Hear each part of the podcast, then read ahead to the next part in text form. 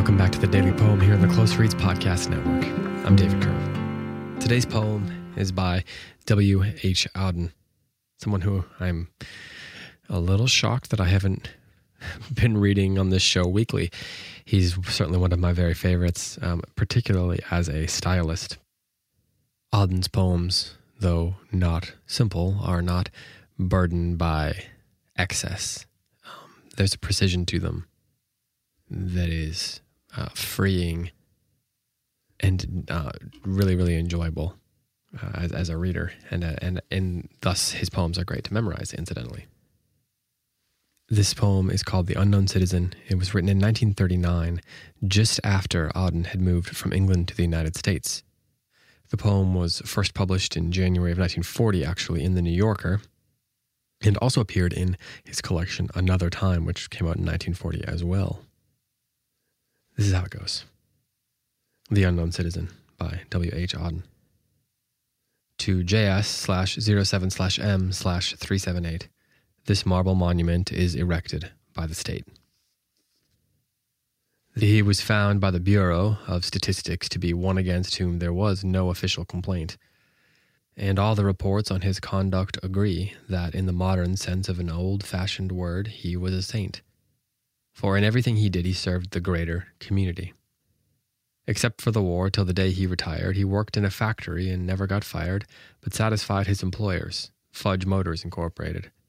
Yet he wasn't a scab or odd in his views, for his union reports that he paid his dues, and our report on his union shows it was sound, and our social psychology workers found that he was popular with his mates and liked a drink. The press are convinced that he bought a paper every day, and that his reactions to advertisements were normal in every way. Policies taken out in his name prove that he was fully insured, and his health card shows he was once in a hospital, but left it cured. Both Producers' Research and High-Grade Living declare he was fully sensible to the advantages of the installment plan and had everything necessary to the modern man: a gramophone, a radio, a car, and a Frigidaire. Our researchers into public opinion are content that he held the proper opinions for the time of year. When there was peace, he was for peace, and when there was war, he went. He was married and added five children to the population, which our eugenist says was the right number for a parent of his generation, and our teachers report that he never interfered with their education. Was he free? Was he happy? The question is absurd. Had anything been wrong, we should certainly have heard. This poem reminds me a lot of Wendell Berry's Mad Farmer Uh, Manifesto of the Mad Farmer Liberation Front, this sort of satirical bent that the poem takes. At the very beginning, you'll note that I read, there's an epitaph at the beginning. It says simply, to J S slash zero seven slash M slash three seven eight, this marble monument is erected by the state. Even there, we have the rhyme scheme uh, coming out, right? When you read the number eight rhyming with the word state. So early on right away, we get the sense that, you know, this is a nameless person. This is an unknown citizen. So people are no longer, when this monument has been written, being referred to by their names. They are being dehumanized. And I think this is a poem about that very idea. It's a poem about dehumanization.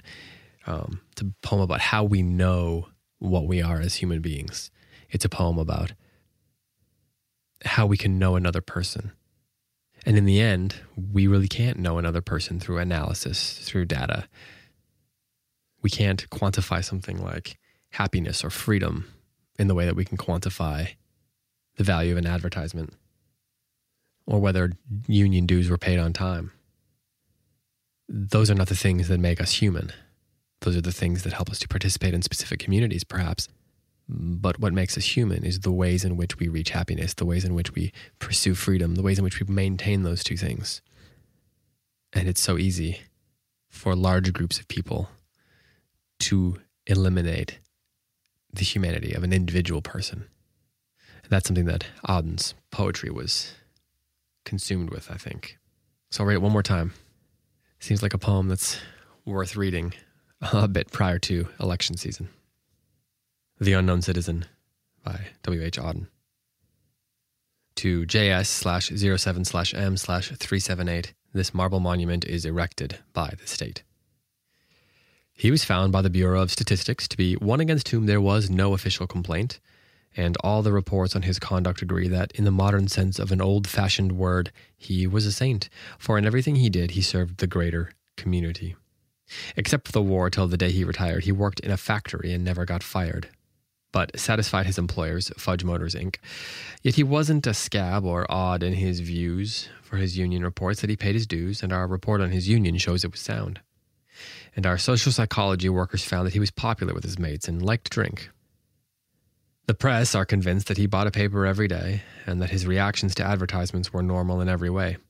Policies taken out in his name prove that he was fully insured, and his health card shows he was once in hospital but left it cured. Both Producers Research and High Grade Living declare he was fully sensible to the advantages of the installment plan and had everything necessary to the modern man: a gramophone, a radio, a car, a Frigidaire. Our researchers into public opinion are content that he held the proper opinions for the time of year. When there was peace, he was for peace, and when there was war, he went. He was married and added five children to the population, which our eugenist says was the right number for a parent of his generation. And our teachers report that he never interfered with their education. Was he free? Was he happy? Ah, the question is absurd. Had anything been wrong, we should certainly have heard. This has been The Daily Poem. Thanks so much for listening. I'll be back tomorrow with another one.